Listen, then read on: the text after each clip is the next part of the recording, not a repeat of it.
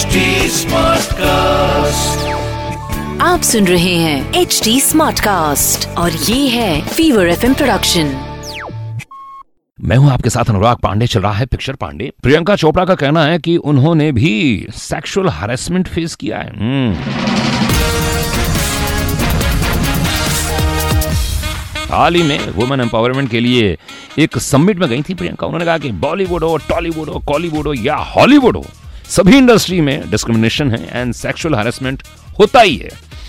उनका कहना है कि यह सिर्फ़ फ़िल्म इंडस्ट्री की नहीं, बल्कि उसके बाहर की भी कहानी यही है। लेकिन hashtag me too movement की वजह से आज औरतों को यह हिम्मत मिली है कि वो एकजुट होकर खड़ी होती हैं और अपनी आवाज़ दुनिया तक पहुंचाती हैं। सोशल मीडिया के ज़रिए।